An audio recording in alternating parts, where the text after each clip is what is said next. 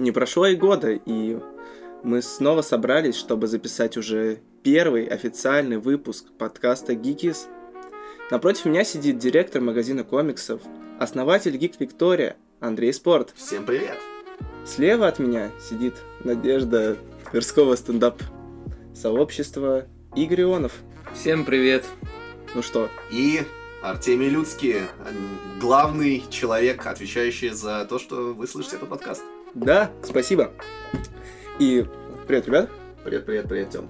Как, привет. Как новости? Есть, есть какие-то интересные вещи, которые хотите поделиться? Да, у нас сегодня целых четыре прекрасных темы. Это «Кот в сапогах».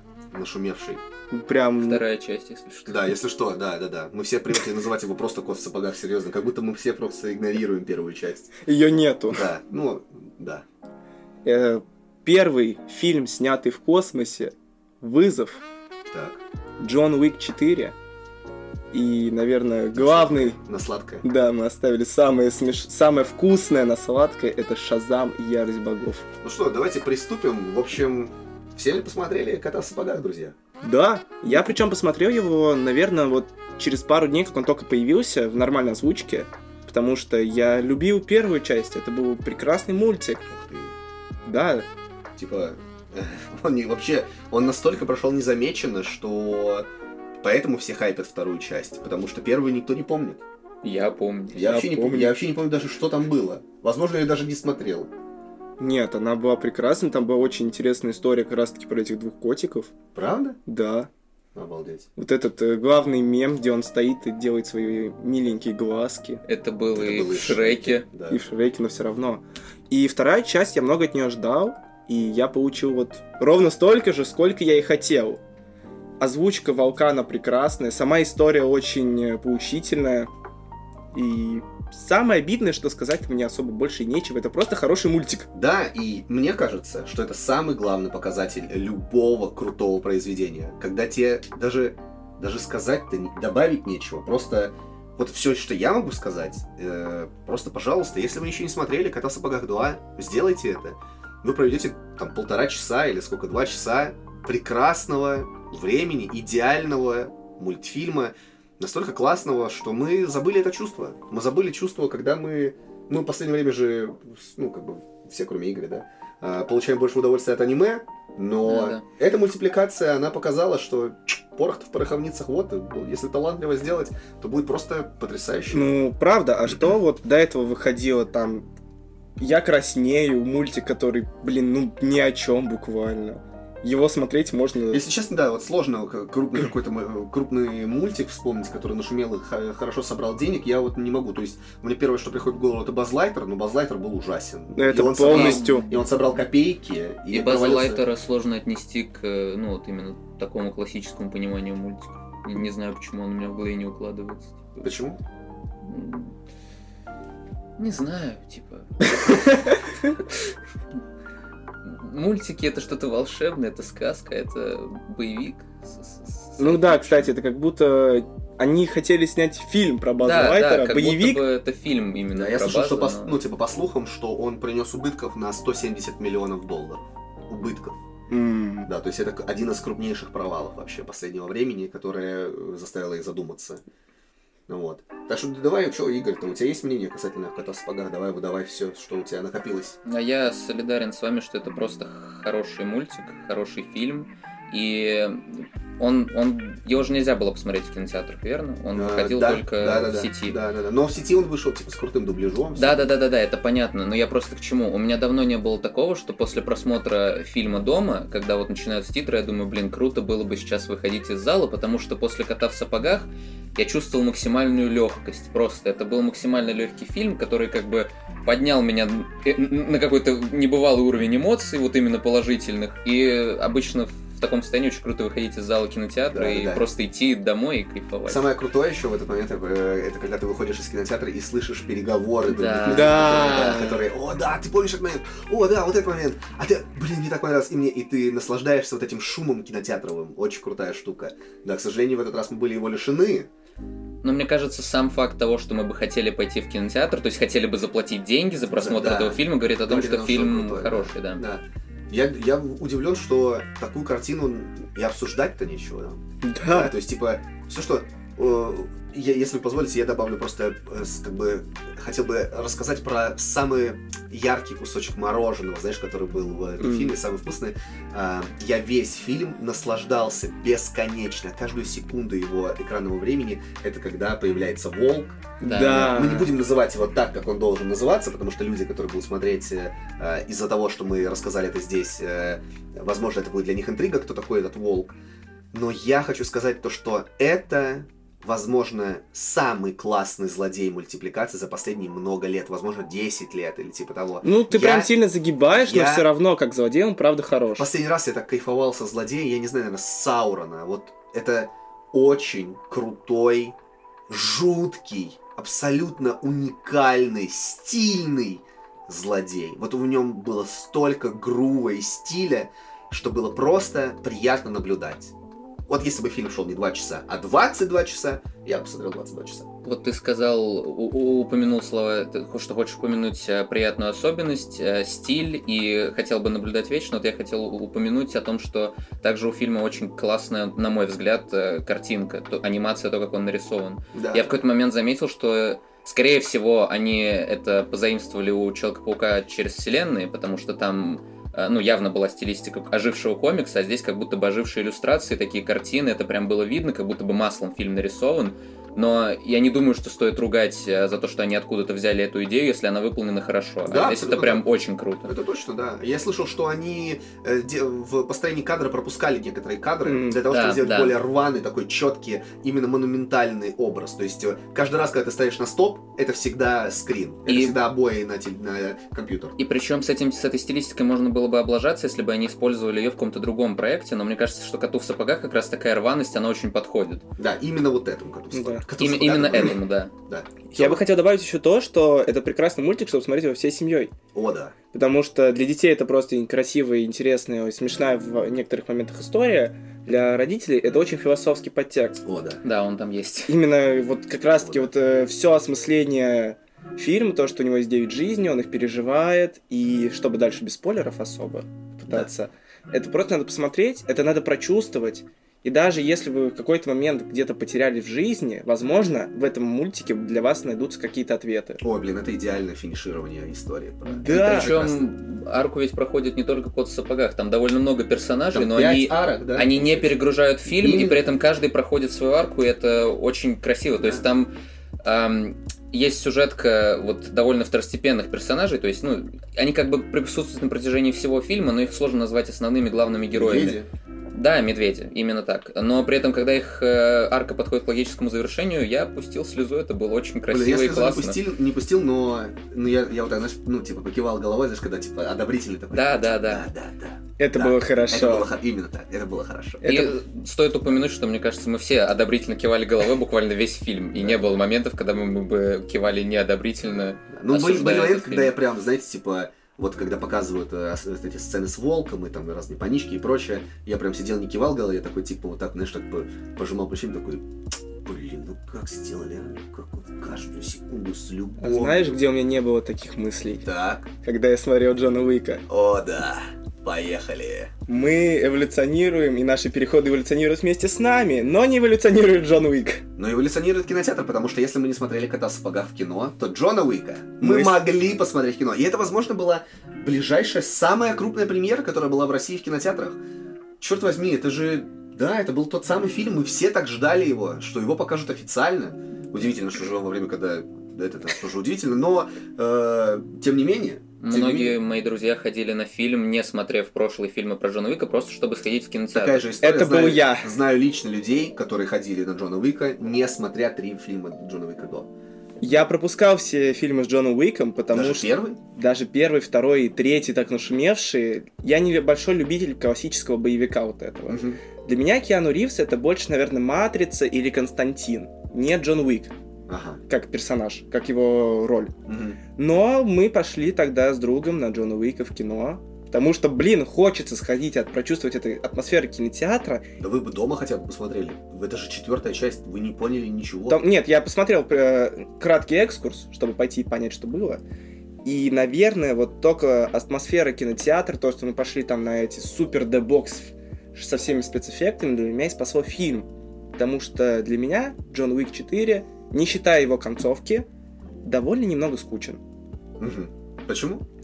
Я, опять же, я не любитель боевиков, и когда вот это постоянно что-то взрывается, они с кем-то постоянно дерутся, для меня не производит какого-то прям супер впечатления. Тогда что на тебя производит впечатление? То есть на тебя не производит впечатление чистый экшен? Не то, что прям чистый, когда его слишком много. Потому что нету момента, чтобы расслабиться, чтобы такой выдохнуть, и пошла следующая сцена. Именно так, в этом фишка всей франшизы. Да. Там никто не расслабляется. Для меня John Wick четыре запомнился только тем, что я вышел из кинотеатра и подумал, блин, было бы прикольно посмотреть сериал или фильм про отели и про их систему.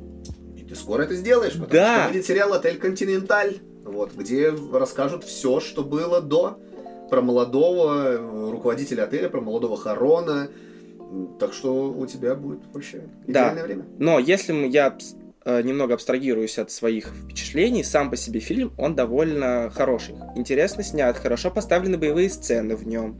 Есть с чем сравнивать.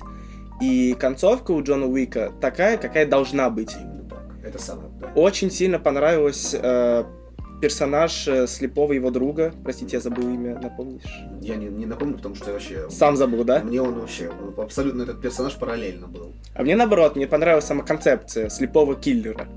Ну, что да. с одной стороны он слеп, но он использует примочки, например, датчики звука, что когда человек проходит, звучит какой-то писк. Это, это довольно интересно. Игорёк? И сама концепция персонажа прекрасна. Так, это ты что? Игорь, ты не смотрел Джона Уика? А первого Джона Уика ты смотрел? Я в том-то и суть, что я не смотрел ни одного Джона Уика до четвертого, и поэтому, готовясь к подкасту, я, к сожалению, ограничился только обзорами. Угу. И рецензиями, и описанием, в общем, всем таким. Так, ты чё? Чё там говорили в обзорах? Ну, скажем так, я экшена не видел, поэтому я не могу разделить хвалебных отзывов, потому что, ну, вероятно, вся крутость в всей франшизы кроется именно в экшене, и от этого... Ну, я поэтому сейчас не участвую в обсуждении, потому что мне тяжело оценивать э, именно, судя только по описанию, грубо говоря, текстовому. Ну, что... Просто идея-то как раз-таки, да, Джона Уика вообще не... Ну, то есть сложно описать Джона Уика. Это, да, конечно. Э, это можно в смс-ке набрать. Типа, про что был Джон Уик? Это про мужика, который убивает других чуваков и идет к какой-то цели. Это кино не про сюжет, она про боевую хореографию, про крутые эффекты, про, типа, стильные костюмы, крутые пушки. То есть, э, особенность Джона Уика в том, что, когда вышла первая часть, это был застой боевика. Боевика как такового не существовало. Чад Стахелски, он изменил всю картину. Он же вообще не режиссер, он каскадер. Чад Стахелски каскадер. И поэтому первый Джон Уик полностью состоит из боевой хореографии. В нем сюжет-то, ну, будем честны, он нулевой. Это просто история мести, киллера за другим собаку. Киллером, да, за собаку. По сути, да. его все так описывают, все обзоры, все, ну, это буквально вот одно предложение, это весь, ну, да. вся завязка. И нам плевать вообще на сюжет, мы знаем, что не будет никакого поворота, не будет никаких удивительных персонажей или типа того. Это фильм про то, как наваливают стиля крутые профессионалы, которые шарят в том, как наваливать этот крутой стиль. И все. И поэтому к четвертой части у меня не было вообще никаких претензий, по причине того, что третий Джон Уик был полным отстоем. Ведь хронология была такая. Первый Джон Уик сломал просто все. Он вышел без объявления войны, просто вот так вот. Просто типа, здравствуйте, вот у нас есть фильм. Они такие все, ого, ладно.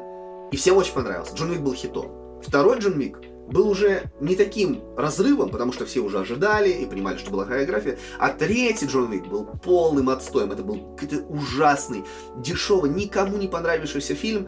И поэтому, типа, от четвертой части не было никаких э, ожиданий. И это самое крутое. Я не думал, что так можно. Что, когда ты факапишь третью часть, я, если честно, шел на фильм, полностью уверен, что это будет скучная ерунда. Но это был просто два с половиной часа адового, гениального экшена про чуваков в шикарных костюмах. И все. Сюжет, как всегда, нулевой. Да и плевать. Это просто про то, как Киану Ривз стреляет из крутого пистолета. Ты говоришь про крутую поставленную хореографию, но буквально в фильме ему перед финальным боем он получает кучу травм, да, да. он падает с четвертого этажа, выживает. Да-да, но это условности, типа, знаешь, это... Если честно, мы до конца вообще не понимаем, как работает этот мир. Вот я посмотрел четыре фильма, я не понимаю, как работает мир. То есть... Эм...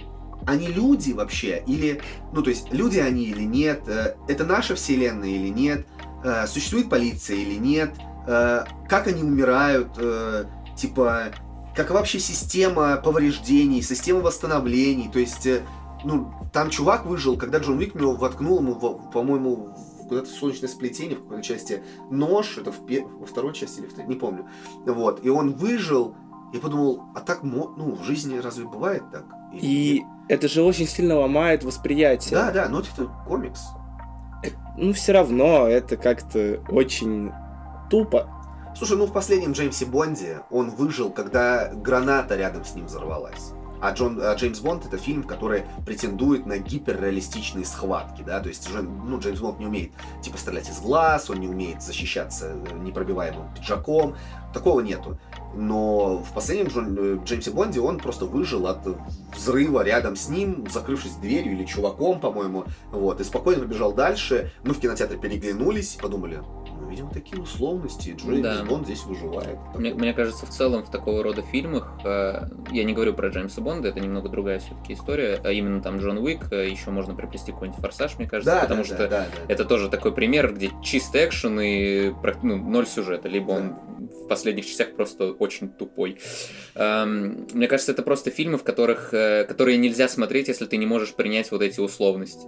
Возможно, так, да. Если... Ну, наверное, для меня, и поэтому Джон Уик никогда не был прям с чем-то вау. Вот, скорее всего, да. Потому что, как говорят многие обзорщики, на этих фильмах нужно просто отключить голову и спокойно смотреть, наслаждаться экшеном. Ну да, это, для меня это абсолютно такая же, такое же сравнение, когда ты есть комиксы, которые ты читаешь ради да, безумного вот сюжета. Комиксы они... тоже отличный пример. Да, а есть комиксы, которые ты читаешь ради просто сумасшедшей хореографии, того, как сражаются персонажи, как нарисованы их костюмы, как нарисованы взрывы, которые там они делают с помощью своих суперсил. Ты эстетическое получаешь удовольствие от просмотра каждой картины. Ты думаешь, да, сюжет здесь нулевой, нулевой. И я могу привести или ну, примеры. А есть там, не знаю, какие-то пацаны, да, которые мы зачитываемся. Да. Думаем, о боже, что за повороты? Ну, нарисовано это ужасно. Мне вообще это, ну, если... Смотреть я не могу, пацанов. Мне просто неприятно смотреть этот комикс. Но я его прочитал, помню, захлебом, потому что каждая страница приносила... Это что? Вот это так можно было? Это вот, мне кажется, самое яркое сравнение. Джон Уик — это про то, когда ты отключаешь голову и получаешь эстетическое наслаждение от а, всего. Знаешь, где я еще получил эстетическое наслаждение? Догадываюсь. Это первый фильм, снятый в космосе. Русскими на, на эм ка эс. Который, в отличие от ч- уже четвертой части Джона Уика, приносит что-то новое, потому что, опять же, первый фильм, снятый в космосе. Именно так. И Именно это так. вызов. Это вызов, друзья. И перед тем, как мы начнем, я просто хочу узнать у вас один тезис. Понравилось или не понравилось? И мне понравилось. И мне понравилось. И я не посмотрел. Нет! Друзья, Игорь Ионов готовится к подкасту, несмотря картины. Опять же, пытался читать обзоры, просто потому что немного... Так как этот фильм сейчас можно посмотреть только в кинотеатре, не получилось попасть на него ввиду... Того, что в Зеленограде нет кинотеатров? Ты оформил пушкинскую карту? Нет, нет. Нет, нет, нет. Просто, к сожалению, не получилось из-за графика, поэтому я в этот раз опять просто отдаю нам право обсуждать этот фильм. Я начну. Погнали. Мы сходили на него с подругой, мы ничего не ожидали от этого фильма, мы просто пришли такие, блин, сейчас будем там два часа, два часа сидеть и стебать русское кино, как обычно мы это делаем. А тут это было даже неплохо, это было интересно, это было во многие моменты залипательно даже, и для меня это произвело небольшой шок. Да. Я не фанат русского кинематографа от слова совсем. Да. Если меня попросят называть какие-то там хорошие русские фильмы или сериалы, я... Первое, назов... что мы назовем, это «Нападение на, на Рио Браво», «Разборка в Маниле», ну, все эти культовые фильмы. Вот это я смотрел, если мы будем это обсуждать. Да, если серьезно, я там вспомню какую-нибудь «Мастер и Маргариту», который в две тысячи пятом году выходил, прекраснейший сериал. Я вспомню, господи, того же... ДНП. Особенность национальной рыбалки. Кстати, вообще мои самые любимые фильмы, они в топ десять у меня входят. Я бы хотел назвать «Майора Грома». А, «Майора Грома». Ну ладно. Да, на самом деле много достойных российских фильмов. Просто да. в, в основном мы судим по основной массе, основная да, масса как не будто очень. Бы, как будто бы, знаете, даже типа у нас как-то не принято, да, вообще в кино-то ходить на отечественное кино, да? да мы это делаем да. крайне редко. Я вообще не помню, когда я в последний раз ходил. Типа, это те времена, вот «Дозоры», я могу вспомнить «Дозоры», «Турецкий гамбит», «Волкодав». Извините за упоминание этого вообще. Ты не Просто... помнишь, когда ты последний раз ходил на российские фильмы? Ну-ка. Но ты же недавно ходил на «Вызов». Нет, Разве нет, нет, я не веду, кроме, кроме. Да ладно, я понял. Да-да-да. Типа, я понял. Вот, ну, что-то такое гипер-ультра-супер нашумевшее, да, вот как, да. как «Дозор» или «Турецкий гамбит», или «Девятая рота», вот что-то типа того. И если мы будем говорить о фильме, он простой. Если смотреть с точки зрения сюжета, там нету каких-то хитросплетений, идеальных поворотов. И это его спасло, лично для меня, что это фильм про простую историю. Который... Понятную. Да, понятную многим.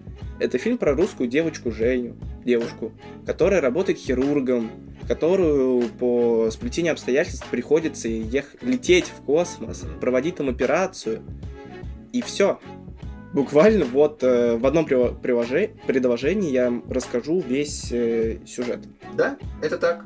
И э, это вообще никак не мешает насладиться фильмом, потому что я, так же как и ты, шел вообще без каких-либо э, ожиданий вообще, абсолютно нулевой. То есть я, я пошел только по одной причине. То, что, что это связано с, снято в космосе? Да. Я хотел просто своими глазами... Ну, ребята, да, давайте вот и те, кто нас слушает, и вы... Давайте согласимся, ну это же реально безумие. Это же да. просто безумие. Вот просто вдумайтесь... Чего стоит надпись «Первый фильм, снятый в космосе»? Это не... Ну, вы же все знаете, да, что делал Том Круз. Вы все знаете, что делал Том Круз. И мы преклоняемся перед ним за то, что делал Том Круз. Или там великие каскадеры, которые дел... делают безумные трюки. Ну, чуваки, этот фильм действительно снят в космосе. И Юлия Пересильд действительно была в космосе. Клянусь, клянусь вам, вот если бы наш подкаст был уже сотый выпуск, и какая-то крутая, крутая компания сказала: Андрей, мы оплатим тебе полностью полет в космос и твоим чувакам, чтобы вы записали первый подкаст в космосе, и каждому из вас заплатим сто миллионов. Я бы не полетел. Я... Ну, не знаю, я бы, кстати, попробовал. Я бы. не полетел бы. Я Это... даже не пошел бы на вот эти испытания, которые делают. Я не полетел. Вот... Мне было так страшно порой смотреть. Я не понимал, в какой момент э, там показывают настоящий полет, да, а в какой нет. Но задумываясь о том, что, возможно, все это настоящее, мне, мне жутко смотреть было в кинотеатре, потому что я думал: йоу, Юлия Пересильд реально сидела в этой гигантской ракете, из которой пёр вот этот поток огня, и она реально улетела в космос, а потом по-настоящему была на космической станции. Само осознание этого просто погнало меня. Я заплатил деньги, пришел в кинотеатр и такой: ладно, даже если кино будет ужасно, я просто хочу видеть, что, ну, подвиг этой женщины. А во-вторых, что там в космосе-то вообще, как это, каково? И я вообще не пожалел. Были моменты, когда я, ну, мне вот показывали невесомость, у меня голова кружилась в кинотеатре, насколько это было реалистично. Да, есть... это правда. И я думаю, надо ответить людям, видно ли, что это снято в космосе? Вот, да, я только хотел спросить, что это... Была бы разница, если бы они сняли тот же самый фильм, но на зеленке. Да. Вот, мне кажется, была, была бы, бы, потому mm-hmm. что большой показатель для меня — это ее волосы во многих кадрах. Ой, волосы вообще. Как это... они именно держатся, да. что как будто то ли это там завивка, то ли нет, но сделать такую графику очень было бы сложно. Да я даже не представляю, можно ли так. Я, мне кажется, прям после записи подкаста пойду в кинотеатр.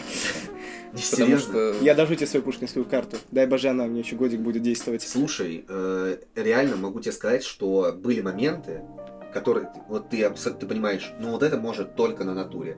Вот серьезно, когда вот это показывает Международную космическую станцию, она, ну, ну это оно, оно. Я не знаю, можно вообще вот так сделать, но это просто потрясает. Вот просто потрясает, и у тебя есть, да, у нас есть возможность посмотреть видео, зайти на YouTube, на канал эм ка эс, посмотреть какие-то рилсы, потому что я постоянно залипаю на это, потому что, ну, само сознание для меня, люди, которые там находятся и которые летают, они тигры, они просто вот супергерои. Потому что для, в моей голове Ну это невозможно, ну реально, можно полететь, для меня, я на самолете боюсь летать, но можно полететь в Африку, например, да, или можно полететь спасать там какой-то дом, ну там побежать, э, потушить дом. Я представляю себя в такой ситуации, если бы я увидел что-то, я, может, забежал бы, ты не знаю, в дом, или там вытащил какой-то человек, долго бы его держал. Но осознание, что ты в космосе, там будет отличная вообще фраза про три миллиметра, нас три миллиметра от, от, от, отделяет, отделяет от пустоты. Осознание этого, я бы просто в обморок бы упал, просто когда мне сказали три миллиметра от пустоты, ну все, я все. И вот сколько хорошего было сказано, но мне кажется, все же знают, сколько было потрачено на съемку. Да, один миллиард сто пятнадцать миллионов рублей. Вау. И вот за первый уикенд, за первые там несколько дней фильм собрал девяносто семь миллионов. Ничего, он уже собрал, по-моему, шестьсот миллионов. Нет, не, за не первый не... там день, который он вышел, девяносто семь миллионов. И, мне кажется, он, возможно, не окупится прям очень сильно. Сто процентов. Естественно, он не окупится. Я уверен, что он как минимум отобьется. Ребят... Он... Нет, он отобьется, но он не станет прям очень прибыльным. Но... Ну да, сложно стать прибыльным фильмом. Конечно, когда, когда ты, ты, за, да, миллиард когда снимаешь. Ты за миллиард снял. Но, но это... объективно говоря, вряд ли этот фильм снимался с, ну, с целью коммерческой абсолютно выгоды. Он снимался ради того, чтобы сказать, это первый фильм, да, снятый в открытом космосе. Как русские все делали для того, чтобы сказать, что мы были мы первые, были первые в космосе, космосе мы, первые, мы сняли... первые сняли фильм в космосе. Я, я не знаю, как вам, но но даже несмотря на то, что я фильм не смотрел, мне безумно приятно от осознания того, что такое достижение произошло именно у нас. Если честно, мне тоже. И это достижение фильм, произошло, стыдно, и этот фильм не стыдный. Да. Вот что самое да, главное. Да, да, да. Если его сейчас показать где-нибудь в Америке, я думаю, они там такие, вау, да, это да, круто. Да, ну то есть вот для меня всегда показатель вообще любой фигни, это то, когда ты можешь показать это кому угодно, со своим родителям, там, ребятам, не знаю, из Уганды, из Костромы, из Люксембурга, и все они скажут, о, это крутой продукт, реально, это крутой продукт. И мне кажется, если его там перевести, да, и прочее, показать кому угодно, это просто хороший фильм. И если еще перед этим сказать, чувак, это в космосе вообще снималось, она реально в космосе. Да я думаю, даже если это не уточнять, это будет заметно. Ну, да, ну, ну, ну просто сложно поверить в это, у меня просто не укладывается в голове. Я пока не увидел ролик про то, как Юлия Пересильд как бы э, садится э, на землю в этом батискафе, да, я типа... Я не верил, я не мог, я не мог поверить в то, что это, это как бы возможно. Вот. Давайте мы все-таки отойдем от темы космоса и понятно нашего прекрасного спича и поговорим немного про сам фильм и как он снят, потому что для этого у меня есть прям отдельная отложенная часть. Да, давай. Это во многих моментах фильма есть очень интересные приемы для съемки. Так. Например, это когда она, Юлия Пересильд, на МКС стоит напротив иллюминатора, ну, летает, и там показывают э, ее в одной и той же позе, но в разное время, например. Или как сделаны ее флешбеки про ее прошлое, это же тоже интересно, да, все. Да, да. Или, например, хороший момент, это когда еще в самом начале фильма она возвращается домой, напротив качелей, и таких моментов очень много, очень много внимания к деталям. Например, когда уже человек в возрасте, декан... даже не декан, а главврач, да, приходит, ему одевают наушники, и потом подбегает человек и так микрофончик ему опускает. Да, да, да. И таких маленьких деталек много, и они создают большую м- компоновку этого фильма. Не знаю, ощущение такое, что фильм с любовью делали. Вот такое ощущение. Ну, не прям... Просто часто, да, вот я думаю, вы вообще согласитесь со мной, что часто смотришь на отечественное кино и думаешь, ну это делали просто так, вот просто... Как «Викинга». Здесь, просто, да. Здесь было ноль. Кстати, «Викинг», если что, стоит дороже, да, чем ладно фильм «Вызов». Фильм «Викинг» сняли за миллиард двести двадцать пять миллионов. По-моему. Объективно, миллиард сто это зарплата Данила Козловского. Конечно, сто процентов, да. Ну, все это сказали, да. Прекрасно. Мне еще очень понравилось в самом фильме это персонажи второго плана. Да, да, да. О, да. Очень приятная игра начальника МКС. Я не помню mm-hmm. имя актера, очень тоже популярный, не Безруков, как же? Начальника МКС, он не начальник МКС, он начальник Роскосмоса. Да-да-да, начальник да. Роскосмоса, да, да, да. Я не помню имя актера, подскажите, пожалуйста, не хочу выглядеть тупым. Да, если честно, я тоже, тоже забыл. Он я, очень много просто тебе мелькает. Я по поводу этого вспомню. Да. Вот. Да. Вот эта шутка про кому-нибудь еще нужны гостинцы из Иркутска. Да-да-да. Очень приятная игра у ее дочки, актрисы. Да-да, кстати. И как раз-таки фильм наполнен этими еще маленькими историями, которые просто близки всем нам. Владимир Машков. Да, конечно. Вот, Машков. Владимир Машков, да. И вот Я все-таки хочу докопаться. Давай. Реклама Тинькофф банка. О, да. Вообще, каждый раз, когда показывали рекламу Мегафона или Тинькофф банка, это было очень кринжово, очень кринжово. И понятно, для чего это было сделано. Но понятно было, для чего, да. То есть, если бы спросили, типа, вот этих реклам не будет, да? Ну и кино сейчас не будет, нам денег не дадут. Да и ладно, чё. У Бекмамбетова порой фильмы строятся на просто рекламе. Кого-то бесила реклама в «Ночном дозоре»? Меня нет. Офигенно все сделано, вставлено. Чего страшного, что нас кафе э, прорекламировали? Мне вообще ну, не страшно. А когда заработал тебе денег. Просто чуть ли не в лицо пихает да. этим банком да. Тинькова, да, и да, такой да, типа... Да, да, да. Ммм, круто. Я да. понял, кто ваши главные спонсоры, да, да. господа. Самое ужасное, конечно. Или когда они приезжают это... на Здесь Роскосмос. Да-да-да, вот этот. Серьезно, то есть люди, которые сидели, писали сценарий, все, что они выдавили, это здесь ловит только Мегафон. Ну, это просто Александр Невский, что ли, писал эту фразу. Просто вот так вот, вот так вот. Здесь ловит только вот так вот. Вот так вот. Здесь ловлю только я. Я и курочка. Я отправил Юлию Пересильд в космос. И я владелец МКС. А еще я устраиваю дуэли. Мы долетели. Я летел обратно. И еще. Очень небольшой камень в сторону фильма. Все же знают историю про то, что актрисе хотели присвоить звание Героя России, и что космонавты начали бунтовать. Да, я слышал об да? этом. Да, да, ей хотели присвоить звание Героя России за то, что она там полетела, снялась, вернулась. И космонавты такие, блин, она там пробыла недели две, за что? Мы там по полгода ради этого проводим. Ну, вы проводите там полгода, готовясь при этом лет пять. Да. Ну, а, да, вы жизнь на это кладете. То есть, подожди, ей не дали? Нет, ей дали. Ну, или Она не Герой то... России? Я точно не помню, потому что я читал это, когда только-только начало. Просто мне кажется, ну, как минимум ей надо дать. Она в кино туда полетела сниматься. Она не полетела туда ни работу работать, ни всю жизнь э, положив на это, чтобы стать космонавтом. Она вообще-то в кино снималась. Вот. А... И это первый фильм, снятый в космосе, пожалуйста, реально, дайте ей награду. Может, следующий не давать, но ей-то надо, ну, как бы, как-то некрасиво, ничего себе. Я, я, реально, ребят, если космонавты сбунтовались и не позволили, ну, что я могу сказать, это странные космонавты, я не знаю. Ну, все равно, мне очень даже понравилась игра космонавтов. Да, это настоящие космонавты? Да. Это настоящие космонавты? Это настоящие космонавты. Там снимались я настоящие космонавты. Я спорил, я спорил с дамой, и, и, и это... Блин, это реально настоящий космонавт. Да. И даже тот, кого она оперирует? Вот он, да, это реальный... Это настоящий космонавт. Так он же в «Ёлках» был. Обалдеть. В пятых, да? В пятых, да. Он давал вот этот спич, да, в «Ёлках». Я не «Ёлки», в смысле. А, ну, понятное дело. Я, кстати, хотел тоже упомянуть вначале, что, по сути, съемка в космосе уже, ну, имело место быть в «Ёлках». Да, но да, там да. они использовали всего лишь там захват экрана, когда он передавал свой спич. А, ну так да, это все... Сути, ну, в смысле, такая съемка в космосе, это они сами ее ведут на ноутбук. Типа, да, вы, это... выйти да, на связь с МКС, да. ну это каждый день, нифига себе ты съемку, брат. Это просто мне нужно назвал. Было упоминать вначале, а не сейчас. Блин, это так приятно осознавать, что это играют космонавты. Блин, они отлично справились. Они отлично справились. И еще небольшой камень в... фильма. Все сцены в космосе только внутри МКС. И когда есть сцены выходы, это графиком. Не-не, выходы вообще, вопрос, конечно. А как, а как снимали, конечно, понятно. Не-не, вопросов... Ну просто это выходов даже ноль.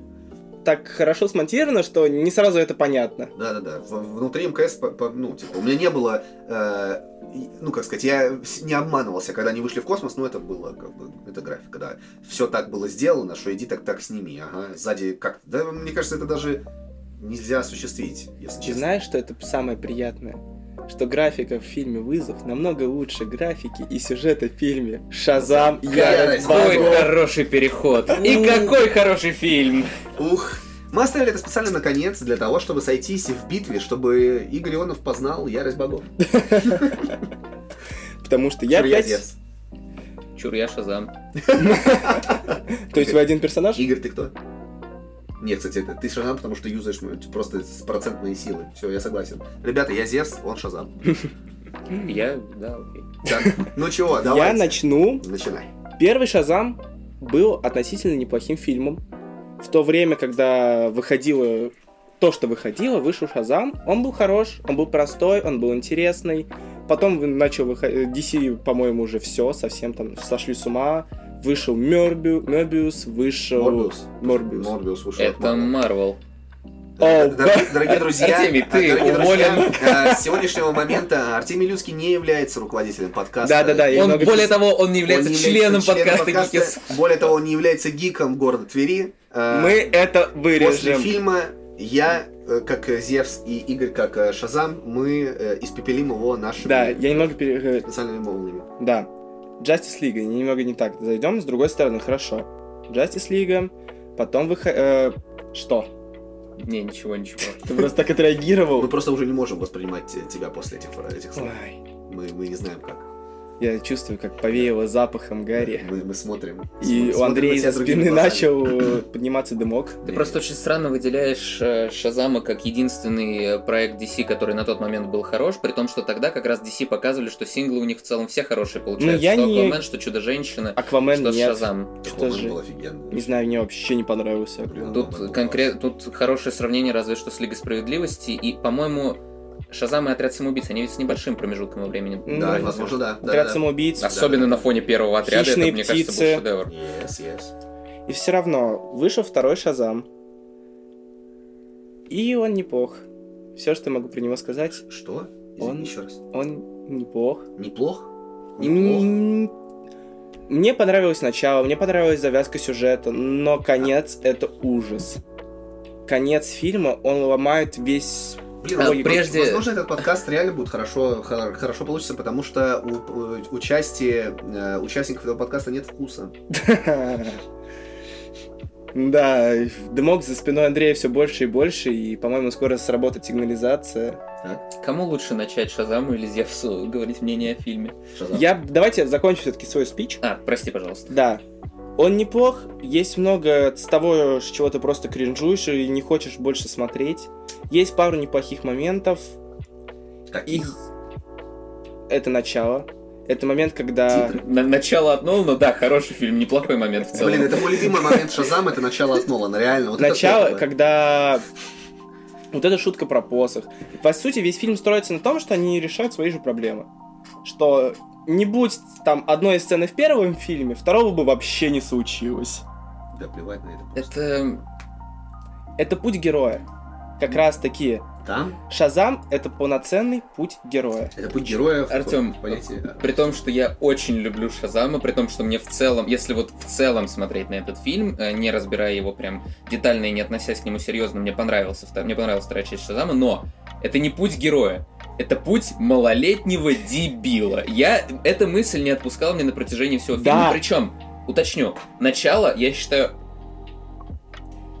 Я очень боюсь про Андрея говорить, но это было отличное начало, и я ждал, что концовка не подкачает, но третий акт был отвратительным. Эм... Просто э, начало именно с точки зрения не богинь, а семьи Шазама. Мне понравилось, как...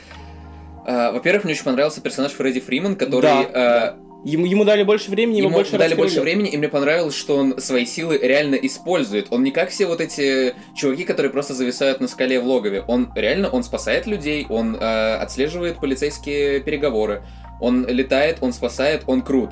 Uh, в целом, кстати, еще тоже uh, к началу относится сцена, где они спасают людей на мосту. Мне понравилось тем, что там пр- была продемонстрирована командная работа. Один пытается починить мост с помощью молнии, другие выносят людей, uh, кто-то под- придерживает мост, спасает машины.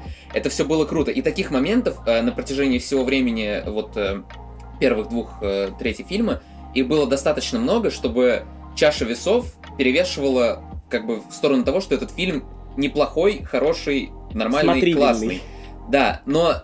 Третий акт, где все хорошее практически пропало и усилилось только все то плохое, что было, где тупые персонажи, тупые шутки, тупая реклама. Непонятные логические сплетения. Да. Шутка про Скитлс, господи, пожалуйста, зачем бы это было сделано? Такое чувство, будто бы пора врываться Андрею, потому что мы как раз переходим к тому, что фильм плох. Я могу сказать, что э, то, когда... Я не смотрел «Шазама» ровно до момента, пока я не увидел новости про то, что это самый крупный провал ди си со времен «Царя Гороха». Просто еще я... Возможно, как я понимаю, это самый крупный провал ди си вообще в целом, если не ошибаюсь. Короче, чтобы вы понимали масштаб трагедии, второй «Шазам» собрал меньше, чем «Морбиус». Вот почему мне Морбиус тогда в голову пришел. Я тоже видел эту новость, да. Он собрал меньше, чем Морбиус. А Морбиус собрал на сухарики и скитлс, реально. И я подумал, блин, ничего себе, это как может кино с таким составом, с таким вообще, да, с бюджетом провалиться и собрать ну, просто... Фильм «Вызов» нельзя снять на эту сумму, которую собрал «Шазам». Я посмотрел просто ради этого, потому что даже первый «Шазам» мне не, не очень сильно понравился, просто это был обычный фильм. Вот. Но второй фильм был настолько плох, что мы продолжали его смотреть, просто издеваясь над ним. Мы начали комментировать его, начали угорать, начали рассказывать то, как бы надо было поступить. И в нем было столько странных и глупых вещей, что, во-первых, я полностью понимаю, почему он провалился в прокате, потому что это просто отвратительное кино, и люди приходили с этого фильма, их спрашивали, надо идти в кино? Они говорили, нет, извини, что я сходил, но я сходил за вас всех. И туда не ходили люди, потому что все остальные их отговаривали. И я понял, почему у него такие оценки, потому что он заслужил каждую из них, он просто никакой, он ужасный. В нем нет положительных, в нем все, что вообще есть, ужасно. В нем такие эффекты, что ощущение, что в конце, вот когда происходит графика и прочее, ощущение, что в конце у них кончились деньги. И они сделали как в Евангелионе, согласитесь да, со мной? Да, был такой когда э, у Хидеакиана в Евангелионе, в Евангелионе кончились деньги на последние два эпизода. И они сделали эпизоды просто из всего, из подручных материалов. Так и здесь. У них кончились деньги, и они такие, нам надо фильм как-то заканчивать, у нас нет финальной части. На чем будем делать эффекты? А кто-то такой, может, на телефоне, в бесплатных приложениях? И все таки, да, давайте. И там происходят вот эти эффекты, когда сражение, молнии, да, вот этот купол. Я сижу и думаю, это что такое? Я на ютубе видел ролики людей, обычных американцев, которые снимают, знаешь, там на, на заднем дворе, с эффектами лучше, чем вот это. Это настолько дешево, настолько ужасные костюмы, настолько уже... Это просто костюмы, как будто бы... как будто бы сделаны сами, самими актерами. То есть костюмы семи Шазамов, ну, типа, такие же, как в прошлом. Но вот эти доспехи богов, это, это дешевейшее, ужасное. И момент, когда появляется, все же да, знают уже фильмы тысячу лет, когда появляется в конце «Чудо-женщина», я не знаю, вы, наверное, ну, я думаю, что это-то вы подтвердите. Это там было настолько очень... чудовищный хромак, там что я сидел и думал, дело. Это допустили к фильму. Как? Там весь момент очень... Знаете, да, помните тот самый себе. момент Хромакей, когда в старом Бэтмене и Робине, э, это, это культовый момент Хромакея, когда Бэтмен ловит Робина в том самом фильме с сосками, когда да, Бэтмен да. ловит Робина, там Хромакей как будто бы его сделали вот руками. Вот руками. Вот момент с Чудо-женщиной, я уверен, ну, тут уже даже гадалки, мне кажется, сам Шазам такой, это ужасный момент, настолько был халтурный, что, ну, я просто, я вот так, я, я поглядел свою даму и такой, ты это видишь, она такая, это ужасно, это чудовище. В целом, если отталкиваться от того, что все мы трое сказали, концовка в целом очень халтурная. Да. Но я все еще придерживаюсь того мнения, что если бы концовка была другая, в целом это был бы, по-другому бы этот фильм оценивался. Назовите плюсы. Назовите я уже назвал, во-первых, хорошего... Я, я не могу сказать, что все персонажи отличные, но я могу точно отметить вот Фредди Фримена, потому что он реально прикольный, он забавный, он при этом, ну вот, настоящий герой даже без своих способностей. И вот мне просто запомнилась очень сцена, где он ночью, Билли замечает, что он вышел на улицу, и он идет, просматривает эти полицейские сканеры. Да-да, сводки. Видит, ну как бы, дело, где реально нужна его помощь, включает музыку в наушники и летит. И я думаю, блин, это очень круто, и типа, был бы я героем, я был бы именно таким, то есть я бы просто спасал мир под музыку в своих наушниках. И это реально, это круто. Плюс мне понравилось, как, опять же, во многих сценах, кроме концовки, потому что концовка... Давайте просто сочтемся на том, что концовка... Ужас. Ужас, да, просто чистейший ужас.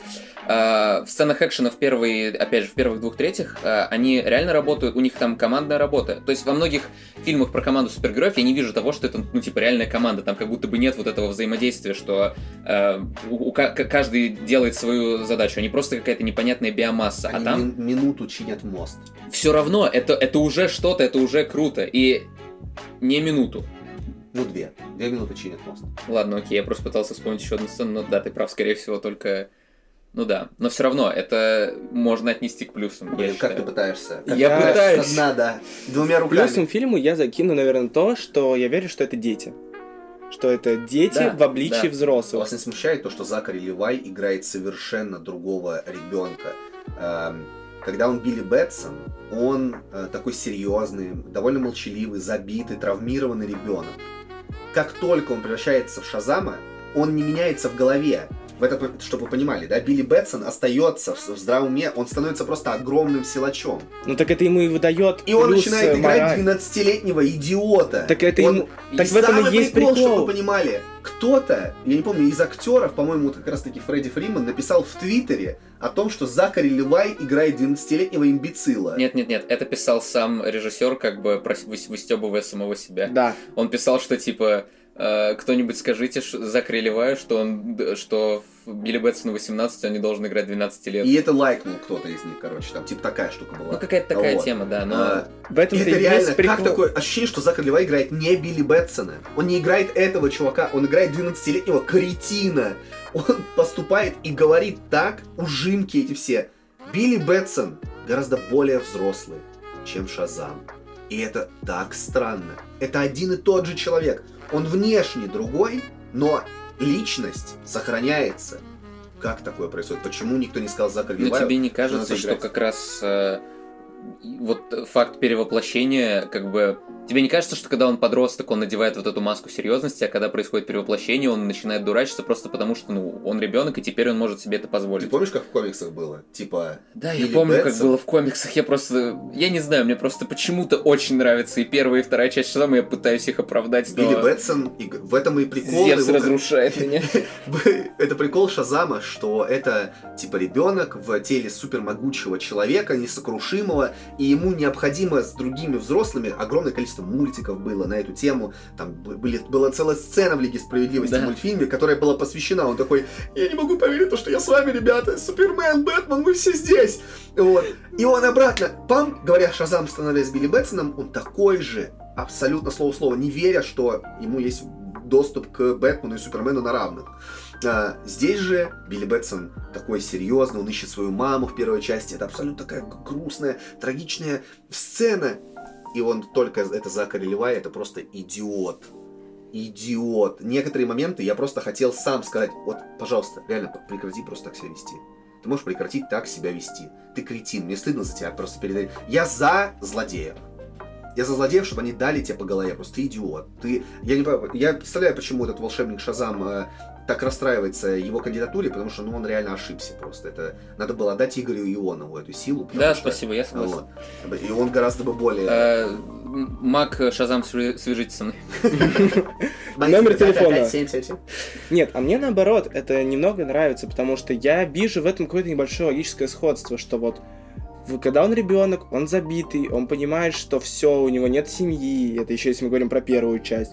А когда он становится Шазамом, он раскрывается, потому что он понимает, что если ему сейчас скажет, что ты что, лох, он там в ответ может еще ему да ничего не сделать, он же знает, что э, он герой, ему нельзя ничего. Он даже один раз молнией в чуваку в телефон пытался зарядить, взорвал, ничего он не будет так делать. И окей, если мы отступим от этого, момент, когда они собираются вместе со Стивом, и идет вот этот их диалог. Как раз-таки мне нравится, что даже взрослые люди... Ну, он скрафтил себе этот посох, как будто разговаривают тинейджеры, да, это, подростки. Это прикольно было. Это хороший момент, и он немного погружает тебя. Я не спорю, что сам фильм, возможно, не так прям хорош. Кстати, я так не понял, почему Мэри Марвел прикаснули. Это же вы заметили, что это одна и та женщина играет. Что она в жизни ребенок, и она супергероиня, это одна девочка. А в прошлом фильме это другая, ну, супер накачанная, высокая. Кто-то не знает вообще почему. По-моему, я так давно смотрел первого Шазама, что я даже и не заметил. Реально?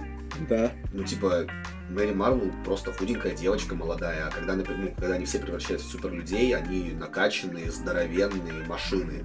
И там ее играет здоровенная машина, суперсильная, такая крутая деваха. А тут это... Это не это же девчонка. Экономия. Да, кстати, возможно, такие, ладно, на ней сэкономим. И, и на графике. И на всем сэкономим, если честно. И я... на третьем акте. Ладно, я поехал домой. У меня извини. Мне заплатили. Ну, мне хочется сказать, что, блин, на самом деле мы сейчас очень много обсуждаем, и я убеждаюсь в том, что те доводы, которые я хотел привести как плюсы, они и не плюсы вовсе, но фильм мне все равно принес удовольствие, хотя я смотрел его уже, зная, что это будет что-то плохое, но поэтому... Я не знаю, как-то, видимо, от того, что я слишком занизил ожидания, я сейчас начинал свой спич с того, что я говорил о том, какой он хороший, потому что он превзошел мои ожидания, потому что он меня развлек, и я хочу, я могу сказать, что это хороший именно развлекательный фильм, на котором так же, как на «Форсаже», так же, как на «Джонни Уике», нужно отключить голову, но при том, что в нем нету такого крутого экшена, но там есть просто забавные, прикольные моменты, на которые ты смотришь такой... Весело.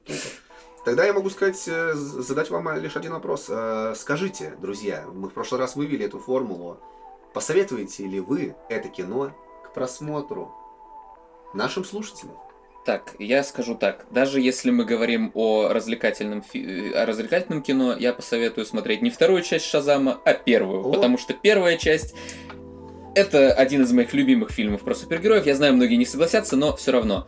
Но, если вы уже смотрели первую часть «Шазама», и она вам понравилась, вы готовы к тому, что вторая часть, на ней нужно будет просто отключить мозг, тоже можете посмотреть, она вас явно развлечет. Артём? Я... Это был очень хороший пример, и я хотел сказать буквально то же самое. Это как э, с некоторыми анимехами, которые я смотрел, например, тот же «Психопаспорт». Если вам уж тарям очень сильно понравилась первая часть, вы такие «Вау, это круто! Я готов в это верить!» Смотрите вторую, но если вы не любитель такого кино, то лучше пересмотрите «Вызов». Я могу сказать, что... Лучше посмотрите Assault on Rio Bravo. Абсолютно так. Абсолютно. Лучше пересмотрите три раза Assault on Rio Bravo. Не смотрите «Шазам». Когда переименуем в подкаст Андрей Невский «ИС». Да, потом шлифовать это грузом двести. Это ужасно, ужасное кино. Если вы доверяете мне, пожалуйста, не тратьте свое время, просто лишний час проведите, не знаю, с семьей и друзьями. Да, и в заключение наша небольшая рубрик, рубрика «Новости». Давай. Простые новости, которые, возможно, будут всем вам интересны. И я начну с самого главного. Дамы и господа, мы приходим в комиксы Отто Октавия Реален. Что? Октавиус. Отто Октавиус Реален. Японцы изобрели рюкзак Jedi Arms, который может управлять доп. Конечностями с помощью силы мысли. Как круто, что ты это упомянул, потому что я видел эту новость буквально вчера вечером и думал, вау. Да. Реально? Реально? Да. Это не, не фейк? Вы это видели? Не фейк, это правда. сто процентов? Японский стартап. Так.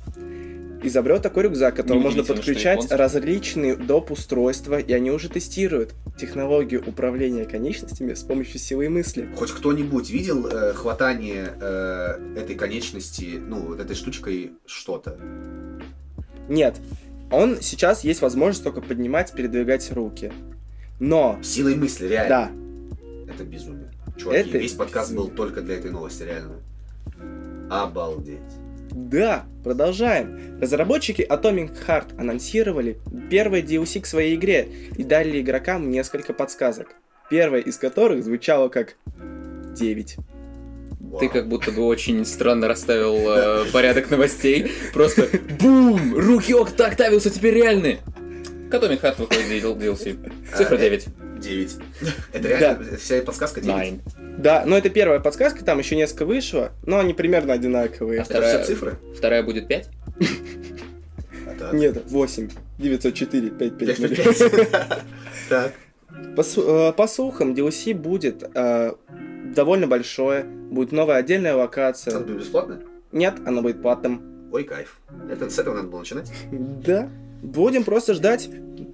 Я просто все, у меня сейчас все мысли, он говорит про Atomic Heart, я думаю про то, что я куплю себе огромный э, рюкзак с четырьмя щупальцами и стану суперзлодеем. Пора продавать GeekIS. Да, что реально, ребят, вот извините, реально, вот вы слушаете, но это вообще не шутка. Если они скажут, что рюкзак с четырьмя конечностями и крутыми очками стоит ровно цену GeekIS, ребят, будете ходить в другое место, а я буду на конечностях и на природу ходить.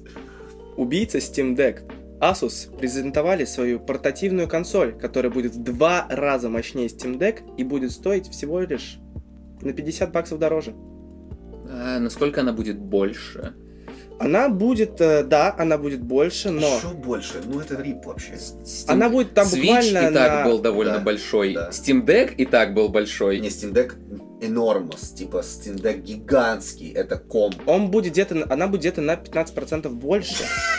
Ребят, скриньте, никто не купит. Старт продаж одиннадцатого мая. Ноль человек купил. Потому что все купили руки. Да, реально, все нищие, все ходят с роботизированными руками. Блин, какой крутой мир. Да, офигенно. Я в нем. Мне кажется, мы сейчас сразу после этого подкаста запишем подкаст только про роботизированные руки. Сразу третий выпуск. Да, да, да. Steam презентовали новое обновление, которое отключит его от седьмой и восьмой Windows. Это хорошо или плохо, я вообще не шарю. Это очень плохо, потому что многие люди до сих пор сидят на седьмой Windows, и им придется обновляться.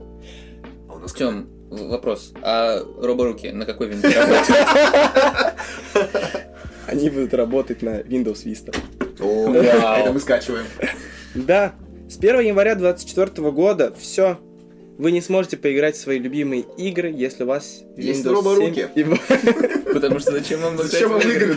Зачем вы слушаете этот подкаст? Идите за роборуками. Пожалуйста, зарабатывайте на них. Так, что ты еще там подготовил? Да, анонс новой части The Legend of Zelda. Tears of the Kingdom. О, это мы ждем. Передо мной сидит главный фанат. Эпик. Главный мой знакомый фанат Nintendo игр. И ты уже посмотрел? Я посмотрел, я смотрел это все в момент выхода. Как только я ставил напоминалку, мне приходило, когда Nintendo начинает вещать, я смотрел это все, потом пересматривал, и я куплю игру в день. Когда игра выйдет? двенадцатого мая. Именно так. Я готов. Анонс для настоящих мужчин. Анонсировали компьютерную игру по Totally Spice, а также yes. восьмой сезон. Ребята, мы ждали, мы получили. Да, Игорь? Да. Она будет в следующем году на ПК и консолях. Друзья, это новость. Также инсайды сообщают, что семнадцатого мая будет, будут первые известия о джи ти эй шесть. Это, мне, кажется, мне, мне, мне кажется, инсайдеры это уже сколько лет, пять сообщают. Да, да, да. Я думаю, что это каждые полгода кто-то говорит, что вот сейчас вот будет шесть часов джи ти эй сто процентов. Но в этот раз у, уже имеются весомые доводы, потому что в этом году будет десять лет с релиза джи ти эй пять. А пять лет назад было пять лет с релиза джи ти эй пять, тоже в целом хорошая цифра. Игре, игре уже десять лет, в нее до сих пор играют, и до сих пор она продаваемая. Даже я в нее играл, человек, который ненавидит игры. Я прошел джи ти эй пять, чтобы понимать. Да и мне кажется, в целом с существованием джи ти эй Online нет, ну, нет мотивации к созданию вообще джи ти эй шесть, но посмотрим. А есть мотивации только к обновлению. Да Буди, ладно, будем да, надеяться, есть. Что эта новость будет не фейком, так же, как и новость о роборуках. Вот это мы больше всего... Я понял, что мне надо было ставить это в конец. Серьезно, серьезно. Надо было ставить это в начало и час обсуждать роборуки. Да, да, да. Ну что, ребята, вот и подходит к концу второй, вообще первый официальный и второй по счету выпуск подкаста GeekIS. Надеюсь, вам было интересно и, надеюсь, у нас получилось сделать что-то прикольное. Какие будут наши финальные слова, ребят? Что скажете? Смотрите развлекательные фильмы, смотрите серьезные фильмы, покупайте роборуки. И слушайте наш подкаст. Я надеюсь, вы провели этот час с пользой для себя, а если без пользы, то хотя бы вам было весело и интересно. Нам будет очень приятно почитать комментарии. Да, да. Пожалуйста, если вам понравилось, поставьте лайк, напишите что-нибудь. Если дарите есть... нам роборуки. Извините, я не могу, я все, о чем я думаю... Кошелек с донатами открываем в комментариях, мы собираем на роборуки. И маги, пожалуйста, свяжитесь со мной, я готов стать Шазамом. Да, всем спасибо, всем до свидания, до новых встреч. Пока-пока, друзья. Всем пока.